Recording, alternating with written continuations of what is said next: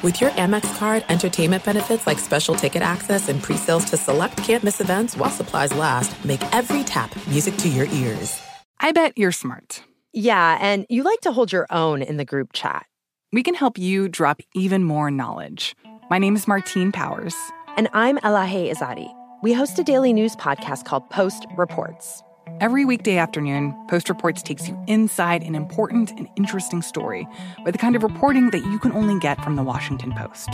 You can listen to Post Reports wherever you get your podcasts. Go find it now and hit follow.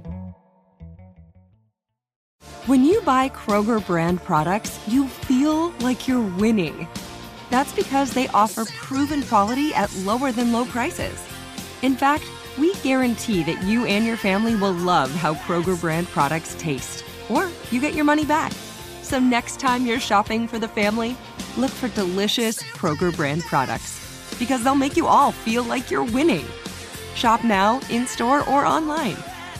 Kroger, fresh for everyone. Live Nation presents Concert Week. Now through May 14th, get $25 tickets to over 5,000 shows. That's up to 75% off a summer full of your favorite artists like 21 Savage, Alanis Morissette, Cage the Elephant, Celeste Barber, Dierks Bentley, Feid, Hootie and the Blowfish, Janet Jackson, Kidz Bop Kids, Meghan Trainor, Peso Pluma, Sarah McLachlan. Get tickets to more than 5,000 summer shows for just $25. Until now through May 14th. Visit LiveNation.com slash Concert to learn more and plan your summer with Sean Paul, Sum 41, 30 Seconds to Mars, oh, and Two Door Cinema Club. What's up, Open Floor Globe? I'm your host, Michael the Pod Pina, and I'm joined on the other line by my good friend, Sports Illustrated staff writer, Rohan Nadkarni. Ro, how are you doing today, my man? Well, Michael, if I'm being honest, as I as I mentioned in our little pre-show chit chat, I am feeling a little extra emotional after the weekend. Not only because of you know another fascinating slate of NBA games, but as I mentioned to you, I watched the To All the Boys I've Loved Netflix trilogy this weekend. And if you want to feel like a young South Asian immigrant again, I highly recommend watching these movies. Uh, they were really moving. I have never dabbled in those waters. Okay. Um, okay. You're not a teen rom com guy. I'm a, I mean, I'm a mid '90s rom com Okay. guy. I think you'll haven't- like this. It's a it's a throwback to a different era.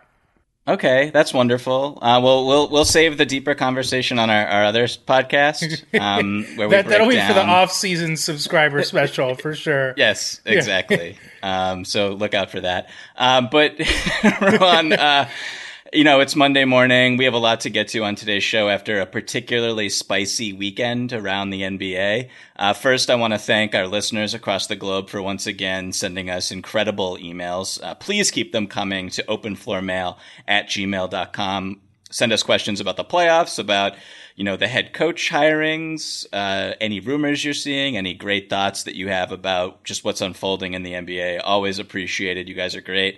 In this episode, we're going to squeeze everything we can out of the disgruntled Damian Lillard news that popped up over the weekend uh, with some fake trades. I know everyone loves those, um, along with some head coaching news and Dennis Lindsay, uh, the architect of the top ranked uh, Utah Jazz, who I guess. I don't even, I mean, it was worded as he took on an advisory role. He is basically stepping down, or, or I don't really know the inter, um, uh, behind the scenes look there, but he is no longer the head lead decision maker in that front office. So we'll take a look at what that means for the Jazz. Uh, but first, as I'm sure you all remember in last week's episode, we had a fake draft, Rohan and I, um, and I took Khris Middleton with my second pick.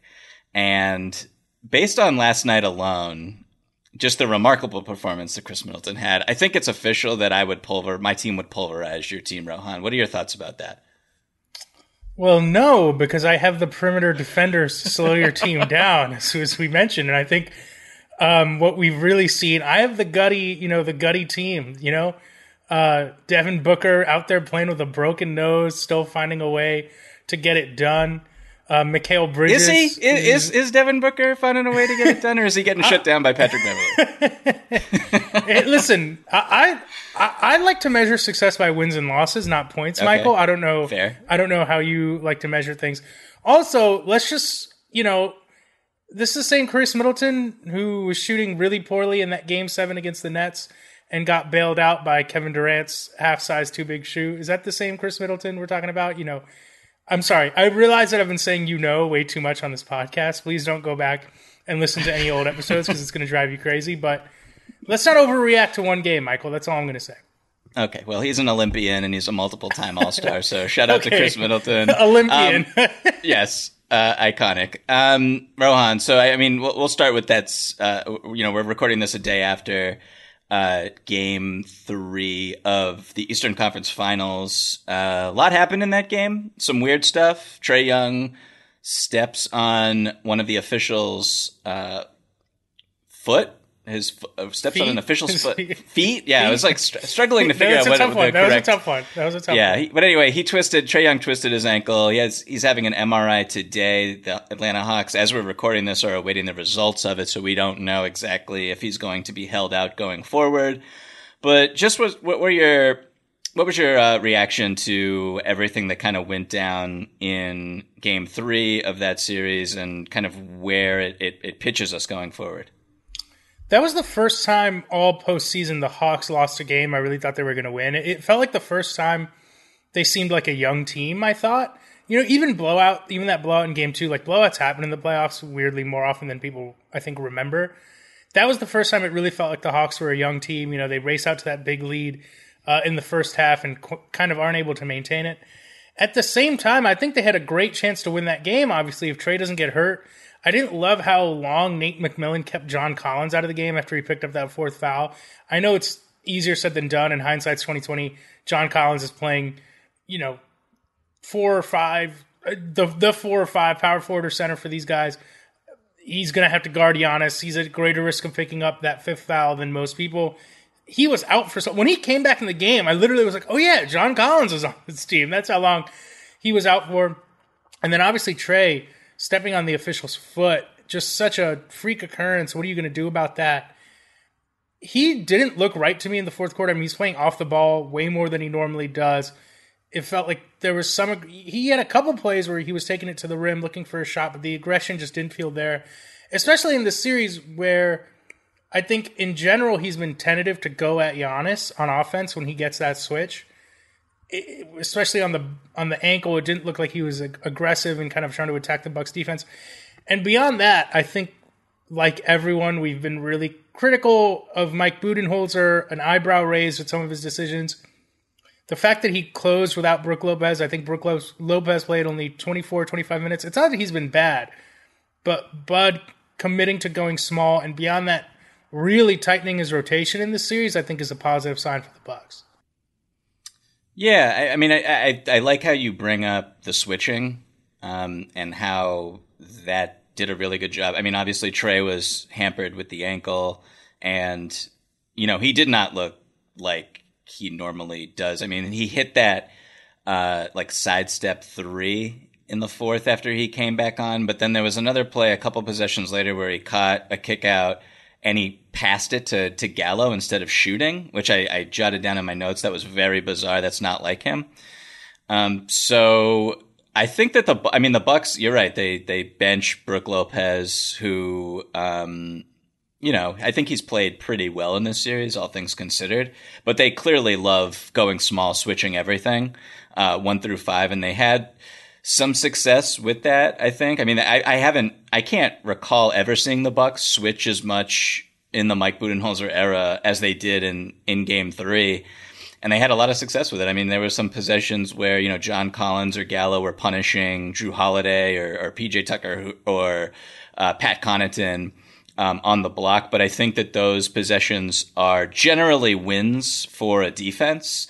Um, you know, you, you bog down the Atlanta Hawks offense and get them playing ISO ball with guys who aren't Trae Young. That's just a win for you over the course of 48 minutes. So I think we'll see a lot more of that going forward.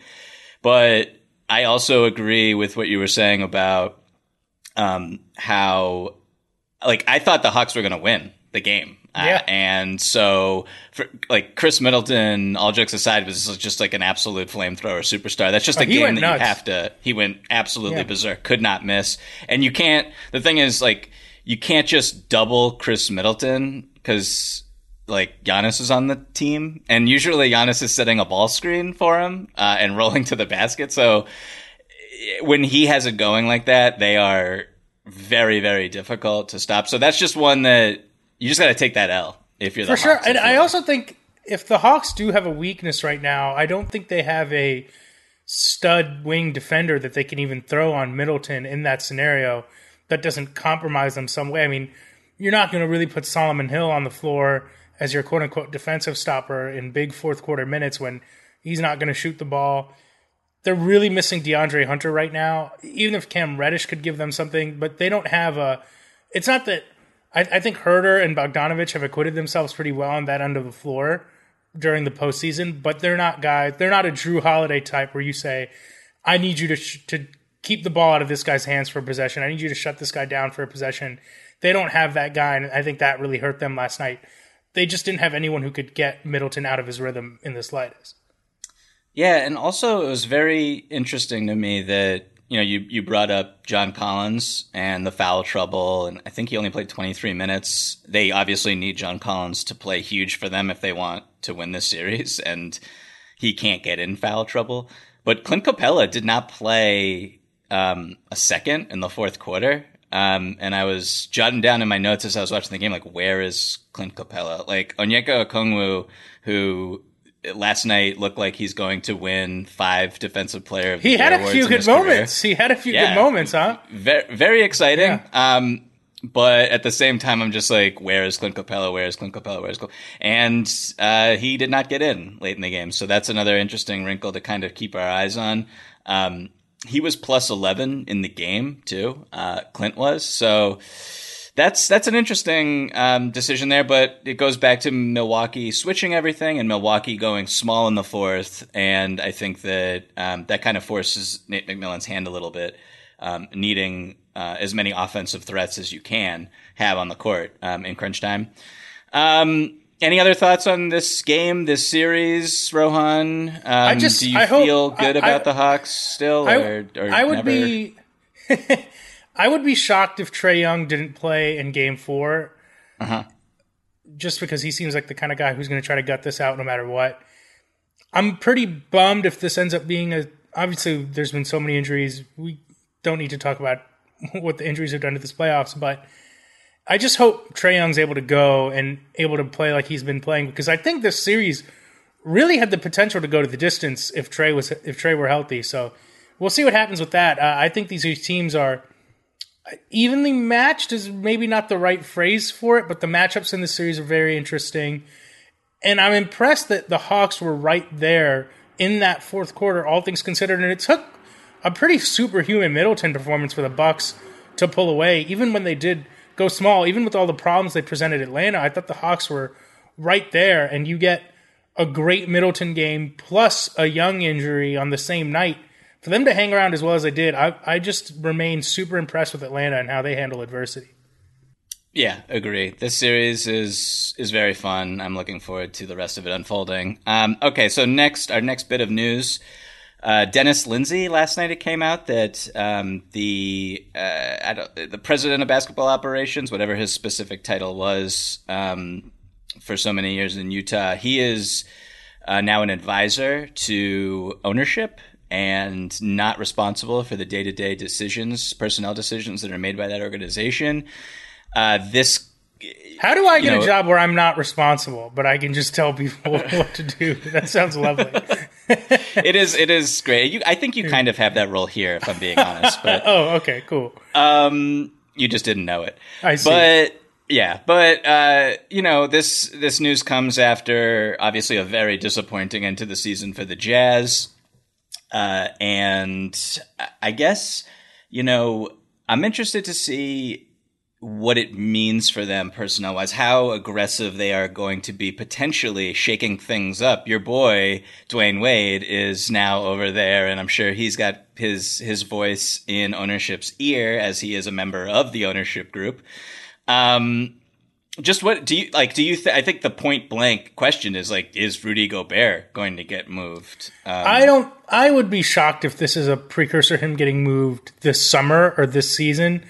I do think when you have a new owner come in, typically they want to start bringing in some of their own people, right?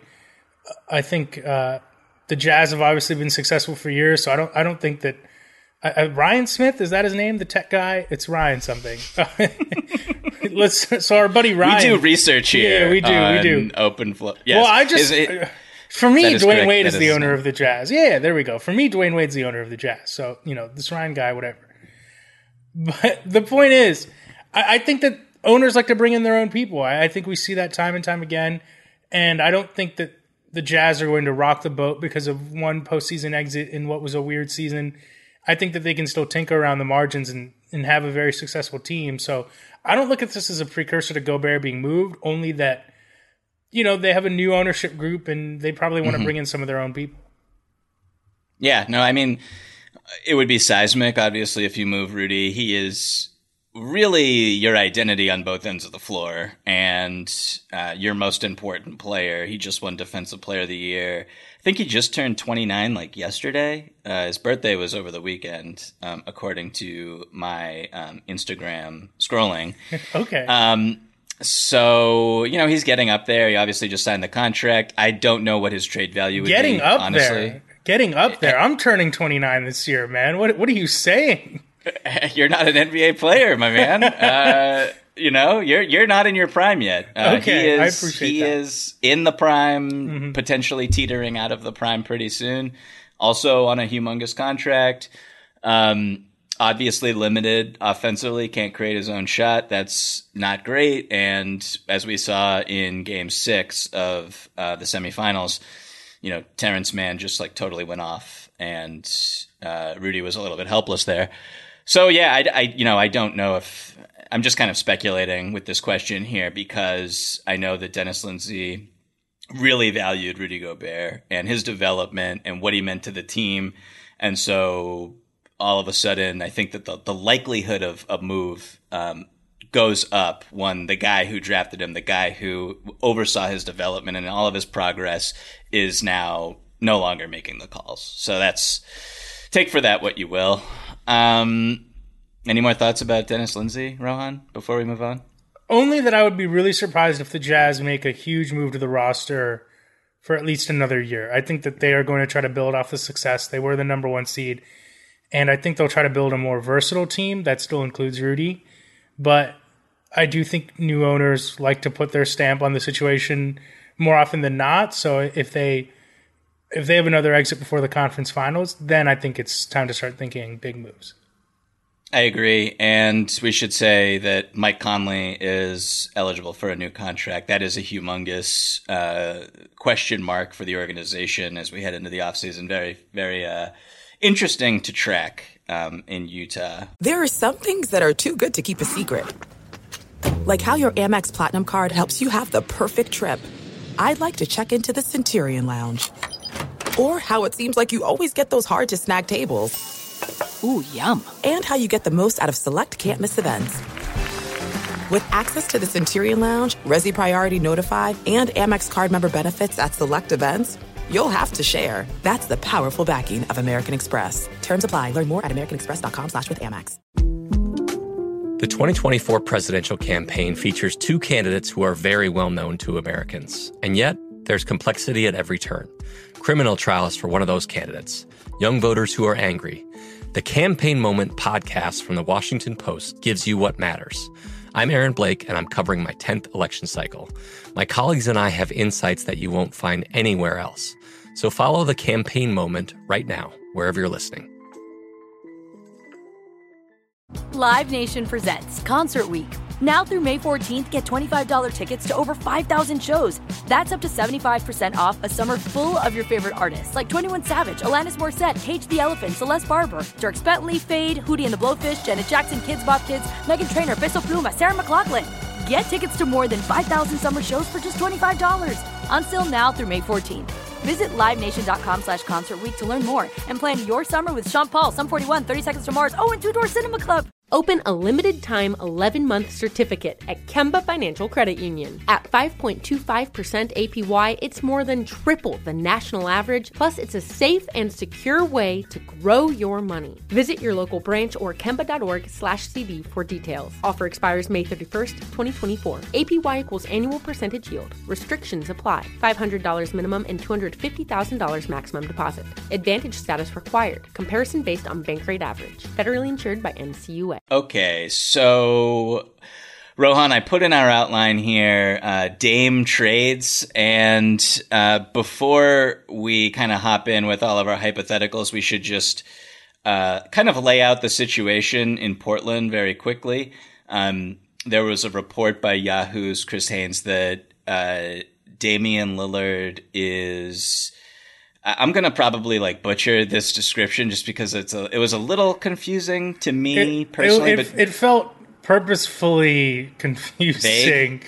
Yeah, vague. Uh, yeah. So I mean, Dame for basketball reasons alone, it's understandable. I think that Mhm. Damian Lillard at this point in his career would um, like to win a championship and like to play with other superstar caliber players. Um, so from that perspective, I don't blame him even after signing a supermax to stay in Portland and all the things he said about loyalty. Um, I wouldn't. I don't think anyone should blame him for wanting to do what's best with him as his Oh, as his career sort of evolves. and he's given his all to the Blazers. He's never been the kind of guy who felt like he had an eye out the door or whatever. I mean, he's truly, truly given Mhm. it his all uh, to this team and to No his question. teammates. Yeah. He had one of the greatest games uh, in NBA I history. mean, I, I, I think we should just I think we should just call this report what it is. It felt like a precursor to Dame trying to ask out at some point. I think it's no secret to anyone who follows the sport closely that Lillard has a relationship with Chris Haynes. That's not to say that Dame is the quote unquote source for this story, but I think Haynes is plugged in with what Damian Lillard wants, even if he hasn't made a decision yet. And I think that you hit the nail on the head. For basketball reasons, it's very clear why he may want out. And I think the report coming out that Lillard is, I guess the the report framed it as he's upset with the way fans have reacted to his level of involvement in the Billups hire, which Lillard says he didn't have a high level of involvement. There are reports that saying he had ownership's ear. Regardless, whether or not he's upset at a few fans or a lot of fans on social media who are coming after him, it all to me just feels like this is kind of what you say publicly when you realize for basketball reasons you might be trying to get out of here. Right, and for even more context, we should say that Chauncey Billups was hired, um, given a five-year contract over the weekend to become the head coach of the Portland Trailblazers after they interviewed Mike D'Antoni, um, after they interviewed Becky Hammon, the assistant in the San, with the San Antonio Spurs. And uh, I'll just speak frankly. Um, I did not know about the sexual assault allegation um, that uh, occurred in 1997 with Chauncey Billups before this weekend. So I, I personally was not aware of it, and I think that that is what has overshadowed um, Chauncey's hire to a degree with that coming out. Chauncey Billups obviously has been around for quite a bit. Right now, as we speak, he is an assistant coach for the Los Angeles Clippers. He worked for ESPN for years. He uh, had a, a well decorated NBA career as a player. Um, and he has interviewed for head coaching positions um, and spoken about wanting to be a GM um, for years. So uh, that comes out right now. And that certainly muddies things a great deal. And I think that, you know, um, I, I don't think that Dame, as you said at the top, I don't think Dame should be blamed at all for wanting Chauncey to be his coach, particularly. I think Damian Lillard tweeted that he was unaware of those allegations also. Um, when he made his claim that he wanted Jason Kidd or, or Chauncey Billups to be the next head coach. But I guess, Ro, just like what is your what are your feelings about the Portland Trailblazers still hiring Chauncey, who we should say um, uh, uh, denied um, sexually assaulting the woman who brought a lawsuit against him and Ron Mercer and Antoine Walker back in 1997, um, and has said that uh, uh, their the relationship was consensual. Um, um, we should just throw that out there also. Uh, so, just what what is your uh, what are your feelings about this hire, given everything that has gone on um, and kind of materialized and come to the fore over the weekend? So, this is obviously a pretty heavy situation, and I know that people don't typically listen to NBA podcasts for you know long conversations about the issues in our society. Mm-hmm. All, all I can I I understand why people are upset, and I I don't think it's just women who should be upset, right? I, something that happens in this something that happens in this scenario is people are like, well, how are women fans going to feel? This isn't you know a burden that only needs to be carried by a certain group of people. And like you, I had no idea this existed about Chauncey Billups, and that in and of itself is a problem, right? Because these things get glossed over. He's been someone who's been respected in the league for so long, been on TV on ESPN. Like you mentioned, uh, Clippers assistant coach was rumored to become the Cavs president for a hot second there. It never came up during those during those times. It's and what does that say of us? What does that say of the the role of people like you and me in the media who maybe aren't bringing those things up, that aren't putting, um, you know, these jobs for him in in the proper context? So it's complicated. I on a personal level, like I, I don't, I would like to believe that Chauncey Billups is the kind of person who could have redeemed himself and, and done what he can to kind of right these wrongs. Well, these this is obviously a, a very very serious wrong, and I think we're all kind of figuring this out in, in real time. And can I say for sure that he should have this job? I don't know. I, I really don't know, and I for people who are like, this is unfair, this is crazy, this is obvious that he shouldn't be the head coach of this team. I don't know. I can't argue against them. How can I say that that's a, a wrong opinion?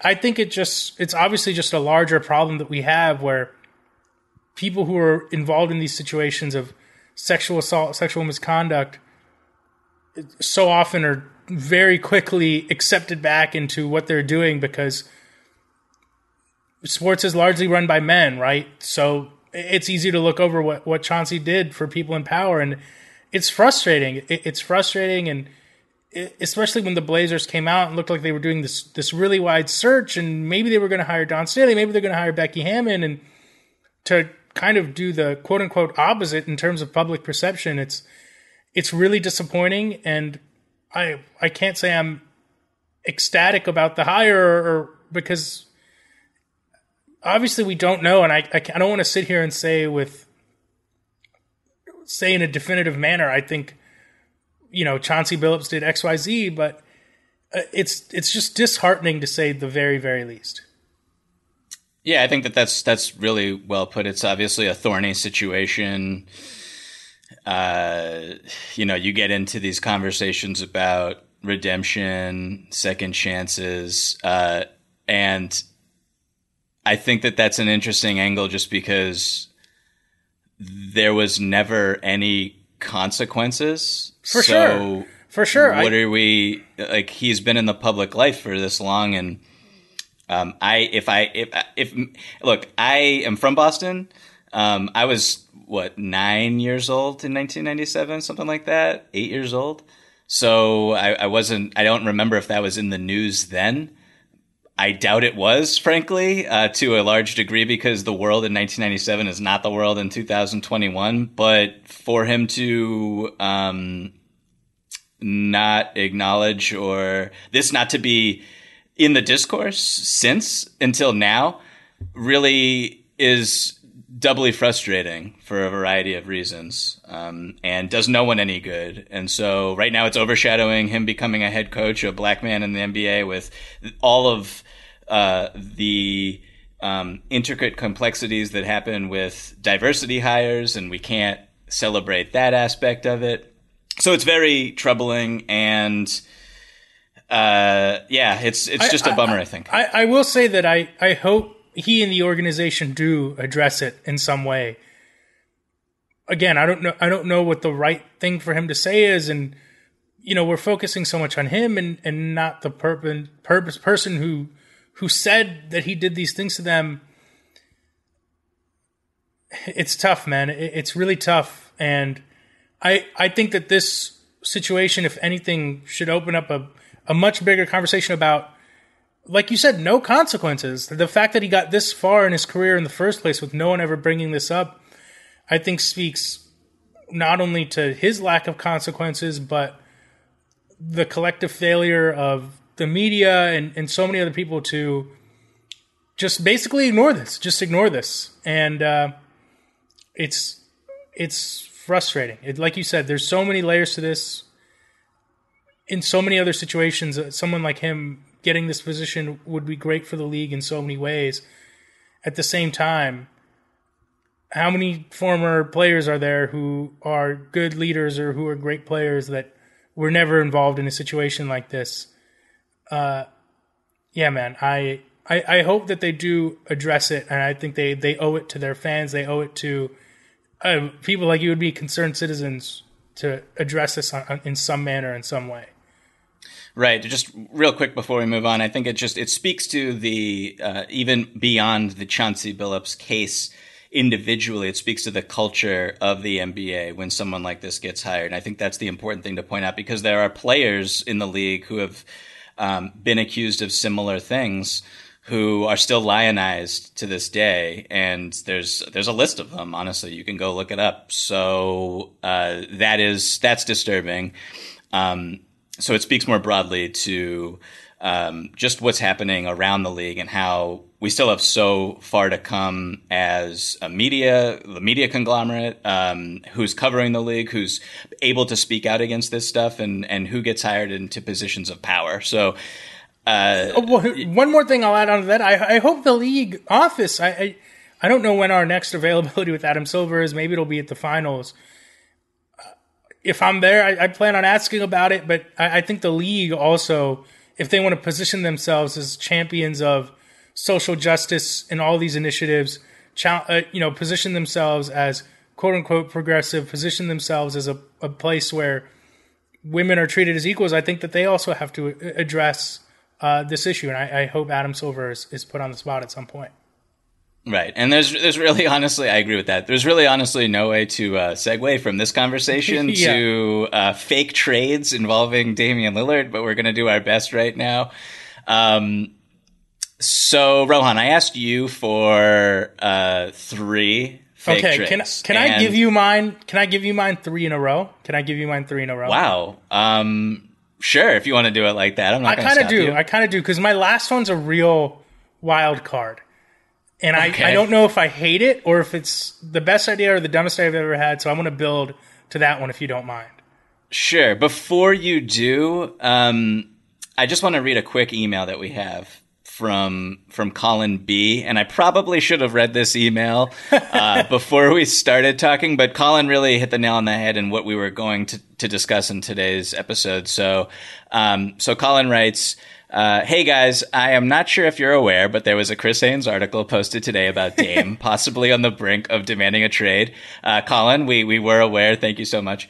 Um, most of this is stemming from the recent controversial hire of Chauncey Billups. I am curious to see how much stock you put into this article, as well as the situation as a whole, and that if you foresee Dame being in another jersey. Thank you. Uh, thank you, Colin. And so that is exactly what we were about to discuss. Um, if we foresee Dame being in another jersey, and I mean, uh, real quick, I do foresee that as a total possibility. This is the NBA. Anything can happen, even when you just signed a supermax and you're 30 years old and you're 6'2", it doesn't matter. You're a super. Dame Lillard is a superstar. He's one of the 10 best players in the world, no question about it. Um, okay, Ro. So let's let's go with the fake trades now. Um, hit me with your first one. I think this might be my favorite one. Okay. So the Toronto Raptors are going to send the Blazers Fred Van VanVleet, Chris Boucher, the number four pick, and however many future firsts it takes to get it done, and they get back Damian Lillard. Okay. Um, I I like this a lot. Can you can you break down for me while I process this? Can you of break course. down why you like it for both sides? So why I like it for Portland is I think they get to remain competitive. VanVleet's a really good player. He's obviously not Dame, but he's a great defender. I think he's someone who can pair well with CJ McCollum, a proven playoff performer. I think he's a really good, really good guy to have on your team. Boucher, I think, gives them insurance if case in case Nurkic doesn't want to come back this summer. He was being vague in his postseason press conference. He gives them a stretch look at center if they want that. The number four pick allows them to bring in someone young. Uh, they can bring up along VanVleet and McCollum if they eventually do decide to tear things down. Uh, they have a potential star in the waiting there with the number four pick, and mm-hmm. they get a couple, you know, future firsts that you know it takes to get done deals done these days. Toronto, I think that this is a vintage Masai move, right? These are the kinds of home run swings he takes. I think Lillard gets them right back into the contention conversation in the East.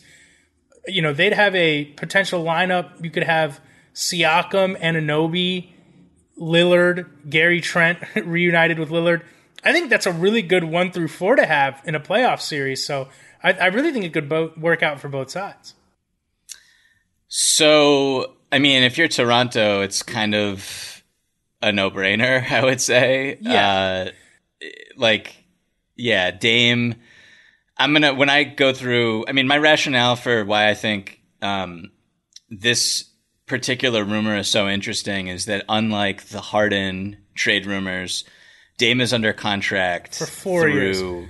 Yeah, um, it, it's unlike any other unlike any yeah. other superstar trade. I agree. The haul is going to be, I think, beyond what we can imagine. I just think that this is a a not quite a star, but as close as you could get to being a star without a star in VanVleet, a solid rotation player, a very high draft pick, and more draft picks. I think that's a pretty good that's a pretty good haul. But maybe you don't love it, so maybe you like maybe you like my next trade more. I no, I I, I okay. like this. I'm not ready to move on. Okay. Um, okay. I'm processing this right now. I, I like it a lot actually. I think that the the clear first of all, if you're Toronto, can you win the title? I think is the question. Um, personally, I would say yes, you can win the title. Um, if Dame is your best player and you have Siakam and Anunoby, if you resign Gary Trent, um, I I think if you're Portland, the number four pick is really what you want there. That's mm-hmm. the no. I mean, like when you give up a superstar, um, it's the rare trade that allows you to remain competitive while also rebuilding. True, very true. Uh, so I, I mean, I, li- I like it a lot. Um, losing Fred Van VanVleet, basically, like you are also losing Kyle Lowry. I would assume mm-hmm. he's not yes. going to be back in the picture, and so you're losing one of the best defensive backcourts uh, in the NBA, and kind of replacing that with someone who is not known for his defense. So that's a little. I do think they'd have three really good defenders on the wing to help compensate between Anunoby, Trent, and Siakam if they're able to bring back Trent. Right. And I think that as we've seen with the Atlanta Hawks, you know, if your if your point guard is not the greatest defender, you can still make a deep run um, if he is just so scintillating on the offensive end as Damian Lillard obviously is. So I, I mean, I like this uh, a lot. So one for one for you, Rohan. You're one for okay. one. Okay. So this next trade then might be worse. I thought maybe you'd like it more, which is why I saved it for second. Okay. The Pelicans send the Blazers Brandon uh-huh. Ingram, Josh Hart, the number 10 pick, and every pick they acquired in the Lakers and Bucks trades. so all the swaps. I, yes, so I had uh, the Pelicans as one of my suitors. Okay. So I'm gonna I'm gonna throw you my please fake fake one, and it was Dame and Robert Covington for Brandon Ingram, Eric Bledsoe, Jaxson oh. Hayes, and either the Lakers first round pick in 2024 or the Bucks first round pick in 2025. Um, I don't think that if you're the Pelicans, you need to give up that much draft capital. You honestly. probably don't, but I do think they need to send the number 10 pick no matter what. Okay, well, so we'll throw in the number 10 pick then also.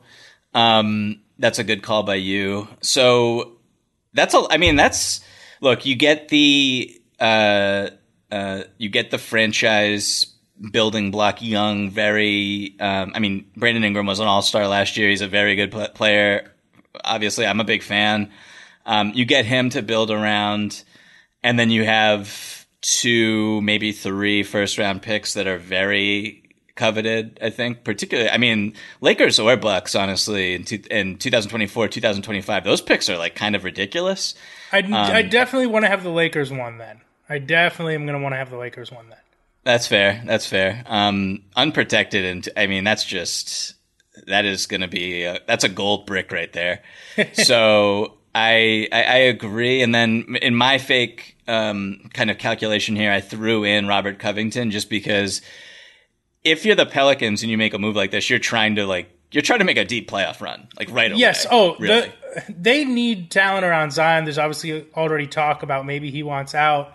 David Griffin, I think, is the kind of aggressive GM who's going to respond to something like that. I think to your Covington point, Dame and Zion are slowing no one down, so they need they're going to need help. Right, and I mean you can close a playoff series with Hart. Hart is not in my deal here, right. but he's in he's in yours. So you have Dame, you have Hart, you have RoCo, you have Zion, and then you have a fifth guy. I don't know exactly who that would be. Um, but I, yeah, I, uh, I, I love the Pelicans here. I, I just want so many nationally televised Pelicans games next season. Like whatever we have to do to get Zion on national television even more because he is what I miss the most right now when I think about the NBA and not being able to watch him play for this many months has been personal torture. So we got to get the Pelicans really good. And yeah. Dame with Zion, I mean, that pick and roll is what are you doing? You're, you're dying, is what you're doing. You're not. There's no. There's no way to guard that. So I, I like that one. You're two for two. This one is the real. This is the controversial one. Okay. Uh, yes. Let's go. Th- this is the trade that's either going to make you think I'm a basketball genius you're going to put me in Daryl Morey's front office, or you're never going to invite me back on this podcast. Are we are we sending Payton Pritchard back home straight up? Is that what it is? We are doing Damian Lillard for Paul George straight up. Okay, yeah. Um, this is not this is not crazy to me. Okay. Um, I think that I mean, look, I don't think it'll ever happen. So I should say that before I say that. I don't. Nor do I. Like, nor do I um, particularly how PG has kind of acquitted himself in the playoffs. I think he's been. I mean, look, he he goes 12 for 18 from the free throw line in game four. If he makes more free throws there, if he makes more free throws at the end of game two, was it? Yeah, mm-hmm. game two, uh, you know, they win both those games. Um, that said, I think he's played excellent basketball, even yes. though it's been inefficient. Yes. But the load he's been asked to carry without Kawhi, um, I'm not ever going to get on PG after what he's done. So, um, I don't know what the appetite there is to move on from someone who is as valuable in the defensive end and and obviously allows you to go small and play the lineups that the Clippers have had so much success with. Uh, but I mean, just like straight up, who's who's better? I don't eyes? know. I really don't know. I think Lillard. I think screams out as obvious. This guy's better just because of his scoring ability. But in a playoff series, I think you can make an argument for George just because of, like you said, the versatility he gives you. He can play four positions if you really wanted to stretch him and play center and go super small in, in some kind of scenario.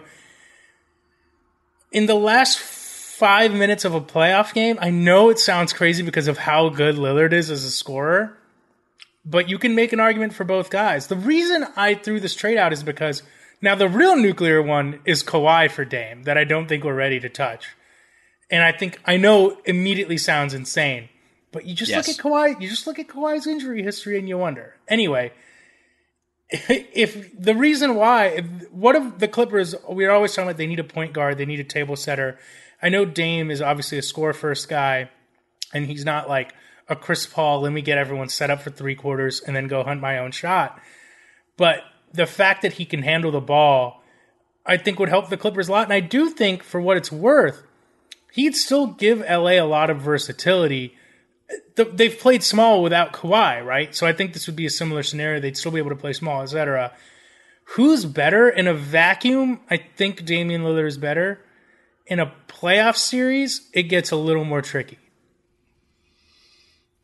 I'm not really even ready to say who I think is. I, I actually I am. I would probably side with Dame. Um, I think that.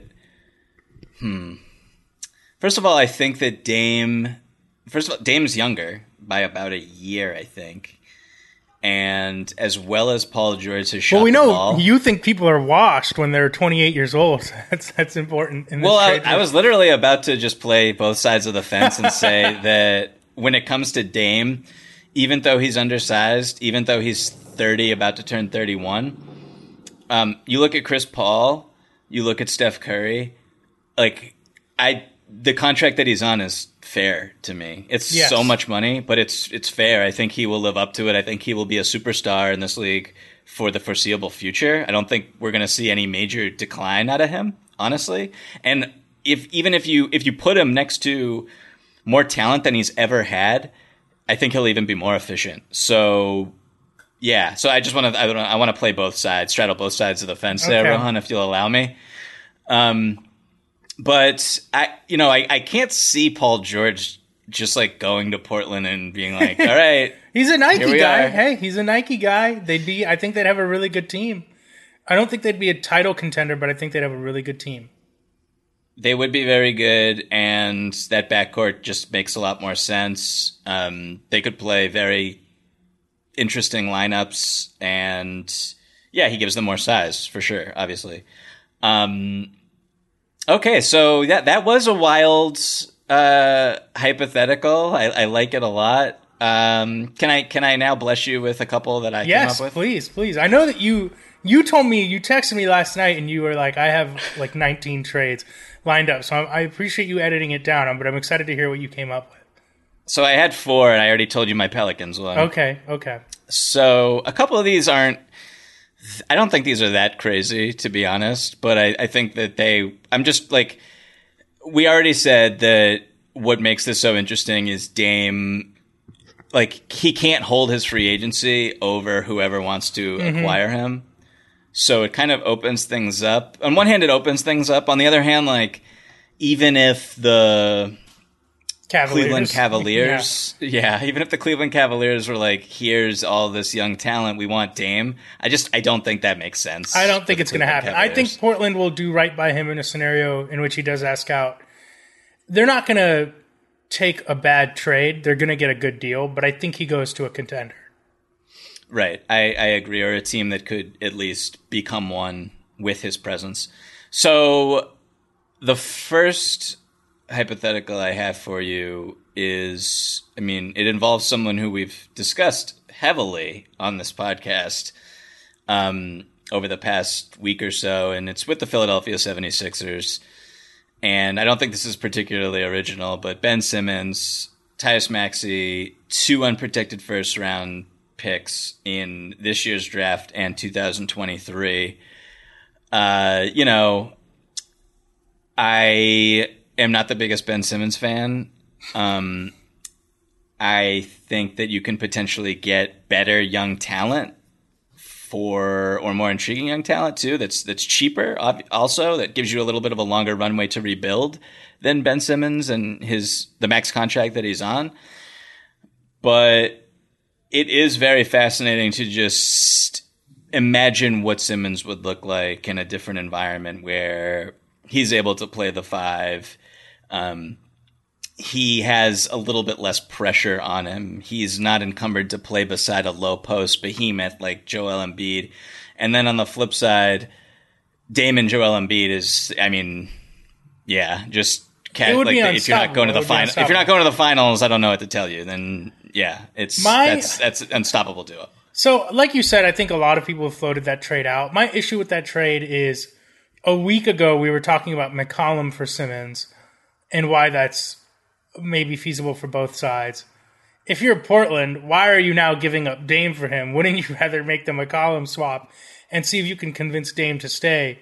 So that one, that's why I, I blanch at that one a little bit. Like I said, I don't think that that's you getting in the lab. I think that's one people are talking about in general. Right. I just don't see Portland going for that when Simmons's value is at an all time low. I don't know how you. I don't think Simmons is getting moved for a top 10 player in the NBA. Very fair. I would concur. I don't think that this one's going to happen. Um, this next one, I I love because, well, I'll just I'll just say it. I mean, it's kind of obvious why I love it. Uh, it's with the Golden State Warriors. Ooh. And it's James Wiseman, Andrew Wiggins, Jordan Poole, both of Golden State's first round picks in this year's draft, and an unprotected first in 2026. Uh, I mean, I think the the number one thing that people would say when you look at Golden State as a trade partner here is that Steph and Dame can't coexist. To that, I say, uh, you're an idiot. Um, to that, I say Damon McCollum. you know, to, to, that, I say that this this would just be the greatest offense we've ever seen. I also think the Nets have shown that defense is slowly going out of the window in this league. Like if you can get that would be the Nets West equivalent. That you make that move a hundred times out of a hundred. Uh, dare I say it would be uh, better? You know, all, all better? You think it'd be better? I do think it would be better because. Ooh, that's a look, straight, that's straight up. Look. Dame, Steph, and Clay versus Kyrie, Harden, and Durant. Ooh, that's interesting. Look, I think Durant is so unfair that I understand that you can go one by one and be like, well, this guy's better. That I think Durant is so unfair that it outweighs it. But I'll let you make your argument. I mean, the season Steph just had really yeah. kind of proves that yeah. he's also not on this planet. Um, the, the season Dame just had, the performance he, I can't, I mean, look, the performance he had in the playoffs against the Denver Nuggets, you just can't, if you watch that game live, it was a religious experience. So, um, obviously he is still in his own stratosphere as um, an outside let, shooter. In a in a vacuum, who would you rather have, Dame or Harden? Uh, hmm. I, I, would. I mean, I'd, I'd, probably go with Harden. Not gonna lie. Steph um, or Durant? Look, okay, stop, just stop. I don't like where this sorry, is going. I'm sorry. I'm sorry. I don't like where this is going. Um, but no, it, just, you, it would be interesting. It would be so interesting. It would be so interesting. That's just a like, really. Do you, how do you yeah, guard him? You don't. You don't. You don't. You pray. You literally pray.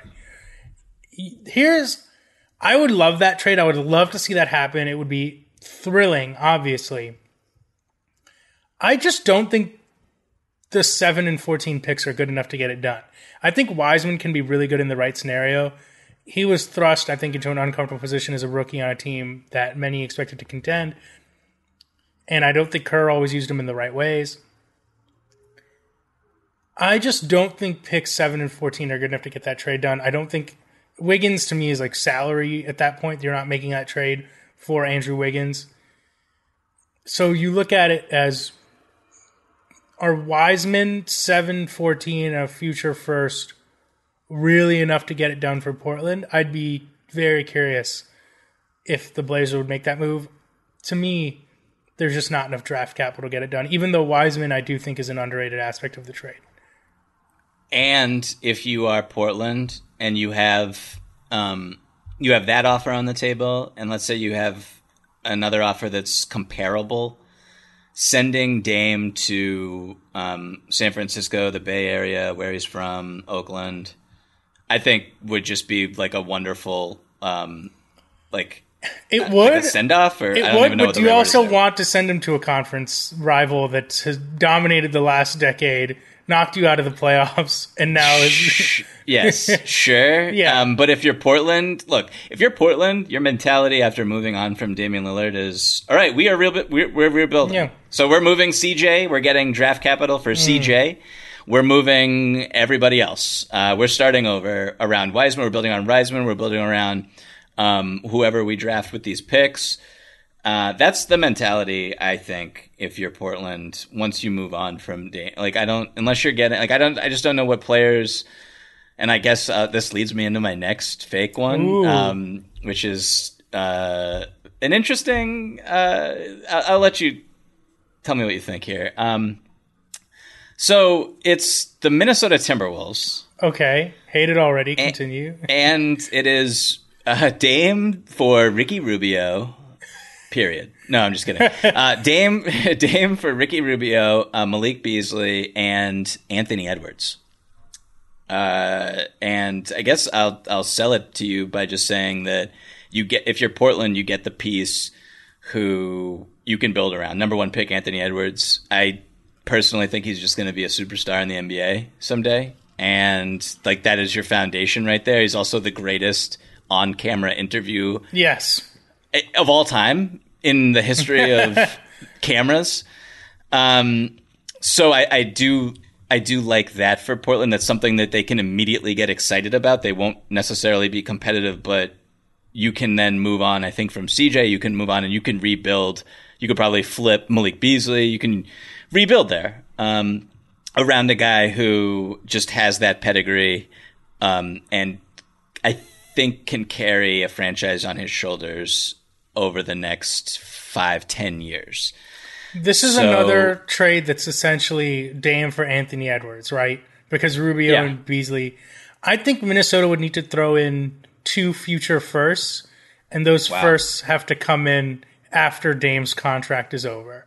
So you'd need like a 2026 first and a 2028 first. And then I think okay. you consider it. Okay. So you would do it then if you got those picks? I think so. I, I'm maybe not quite as high on Edwards as you are, even though I think he's really good. I just think that I don't know that I necessarily even agree with this. I just think the way GMs do these trades right now is they don't want the sure thing. They don't want the guy who's already established to a degree. They want the hope of getting the next great guy with a draft pick because that's easier.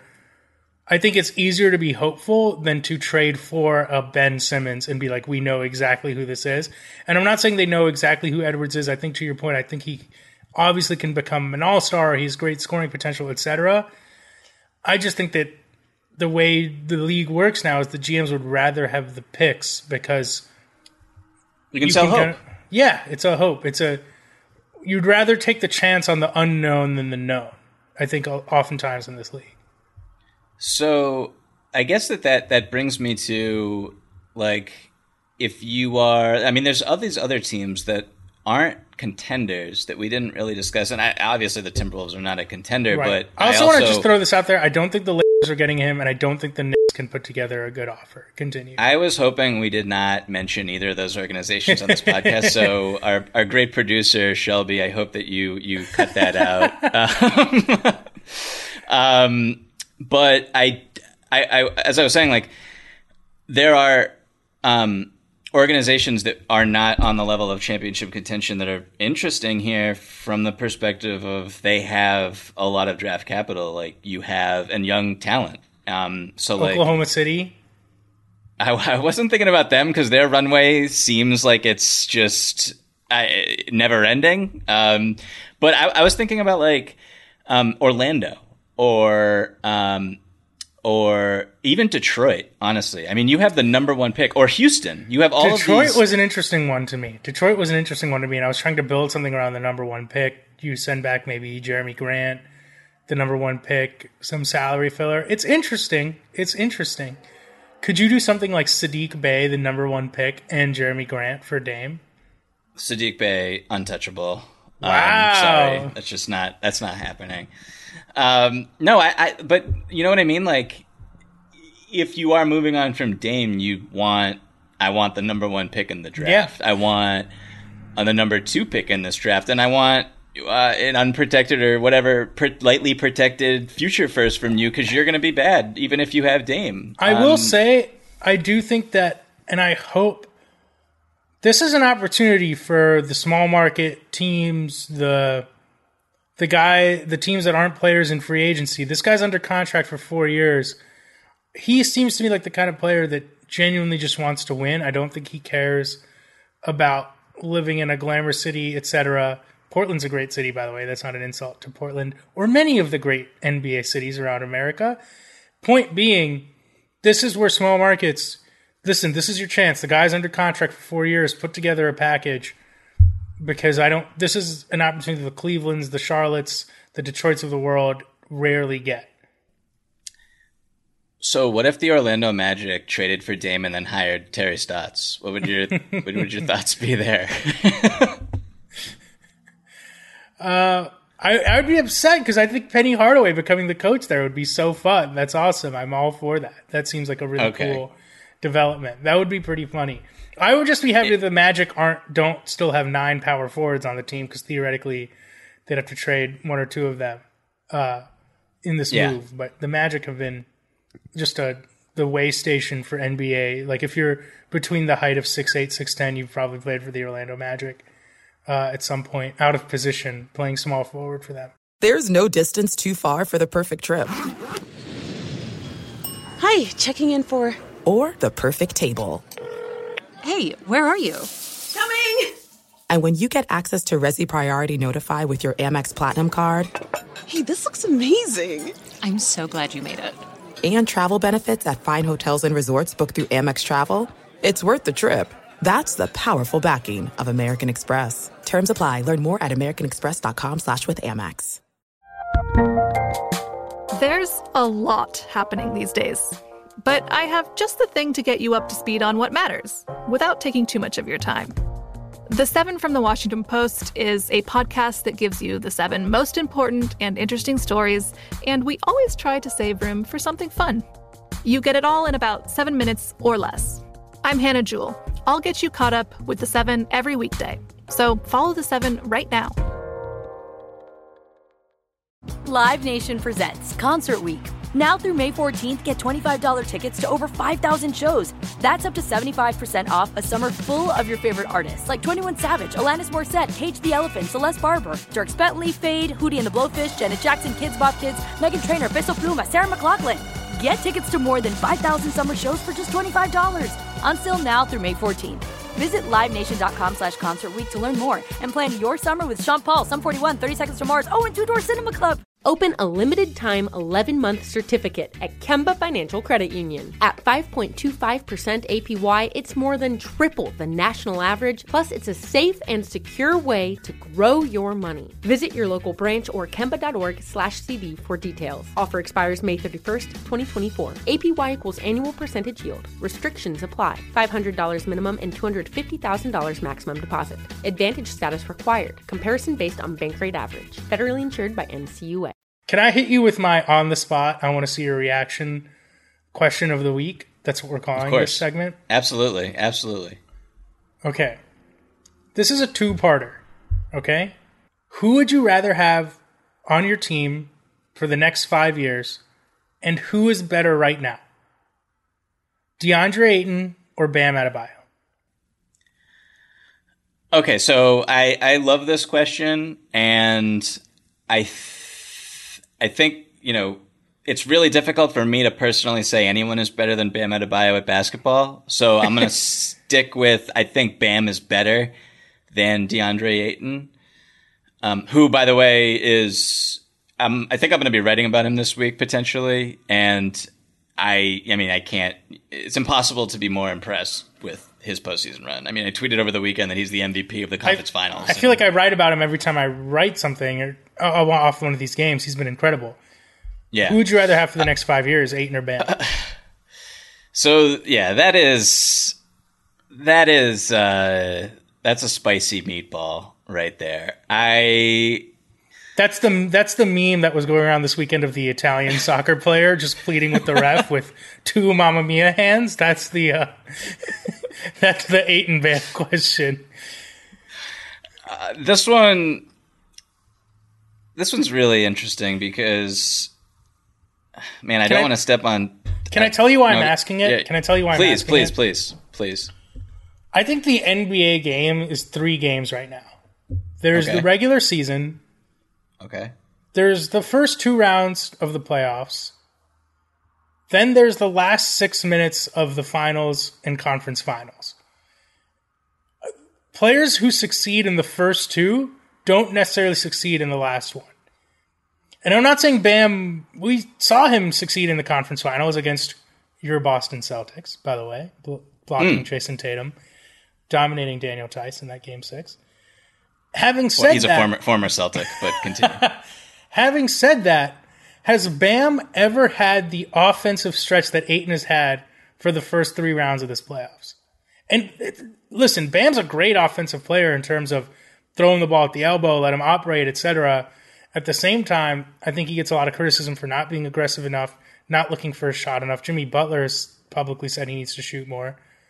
Ayton, on the other hand, not having a single play called for him, and he's putting up 2010s every night.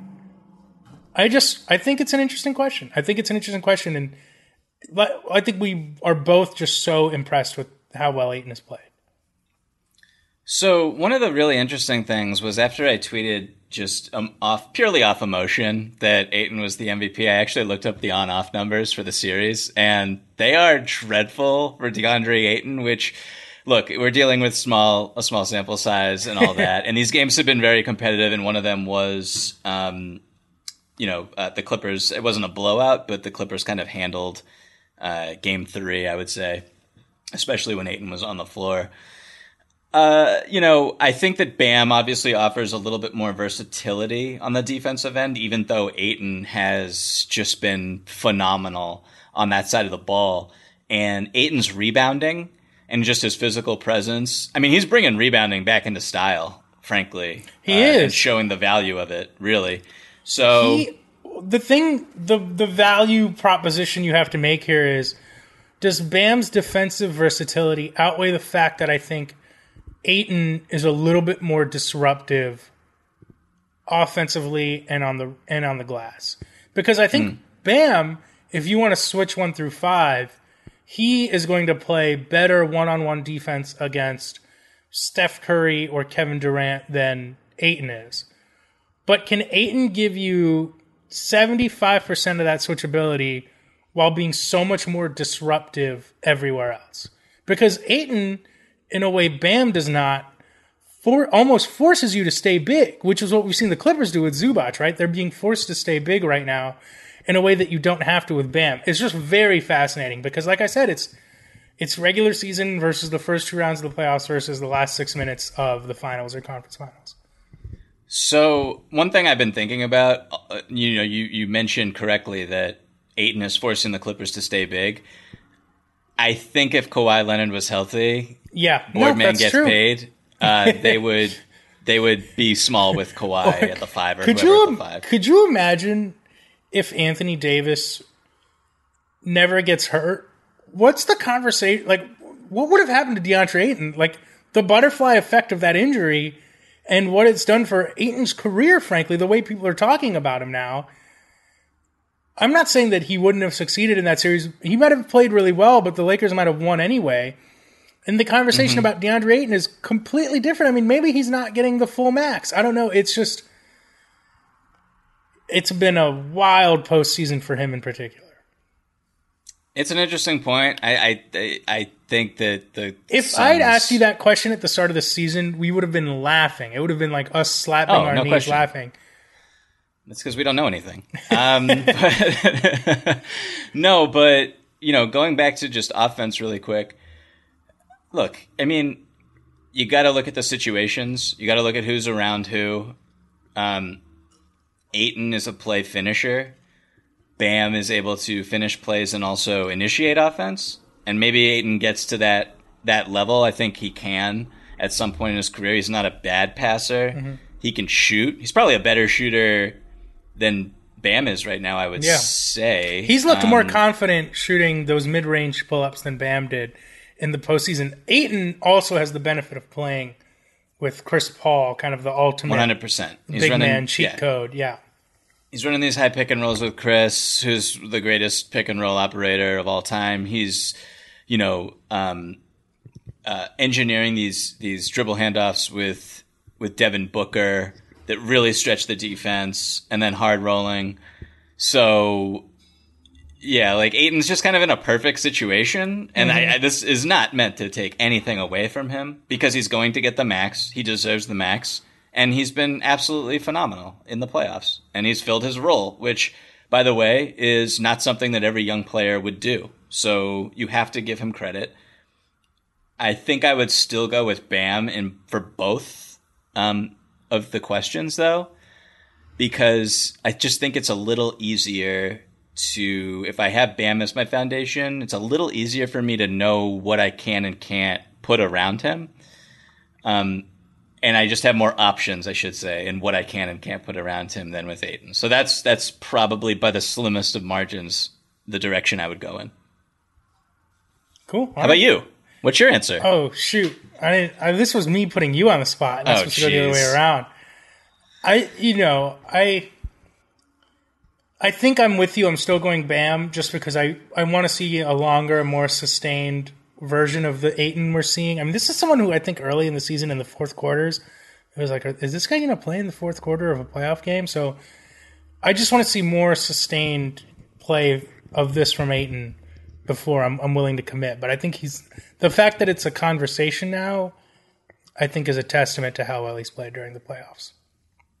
Right, and we should also say that the Clippers. I I tweeted this out over the weekend. The Clippers are pl- plus three in this series, um, heading into tonight's game five, and I guess that that, that just means that these games have been very competitive. Of course. go a lot of them could go either way. Honestly, so I don't think LA's out of it. I don't down- think LA's out of it.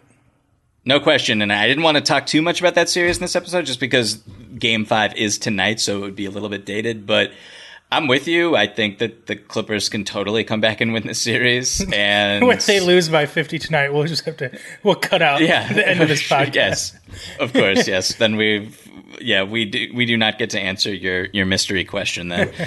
um, Rohan, I think that that does it for today's episode. Um, I want to once again thank all of our, our wonderful listeners from all over the globe for sending in emails. Keep sending them in to openfloormail at gmail.com. That's openfloormail at gmail.com. Uh, Rohan, you and I will be back next week. We will be recording on Monday, uh, even though uh, that is uh, our Independence Day, or I guess the day after Independence Day, but we will still be recording. Uh, Chris and I will be back later this week on Thursday. Um, until then, everyone, please stay safe. Everyone, please continue to enjoy the NBA playoffs.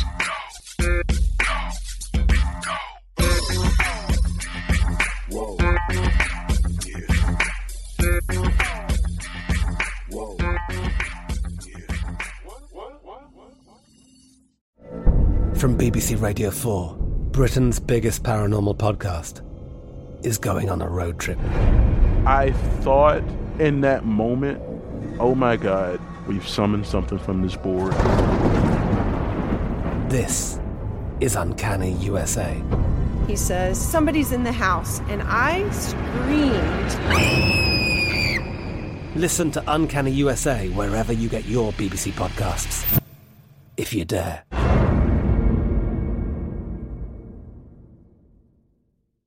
Live Nation presents Concert Week.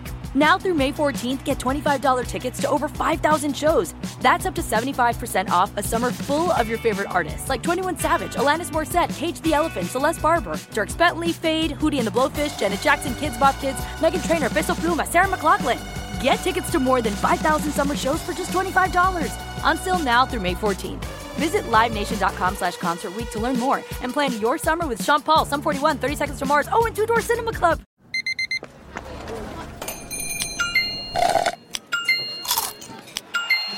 With your Amex card, entertainment benefits like special ticket access and pre-sales to select campus events while supplies last, make every tap music to your ears. Getting ready to take on spring? Make your first move with the reliable performance and power of STIHL battery tools. From hedge trimmers and mowers to string trimmers and more, right now you can save $50 on select battery tool sets. Real STIHL. Offer valid on select AK system sets through June 16, 2024. See participating retailer for details.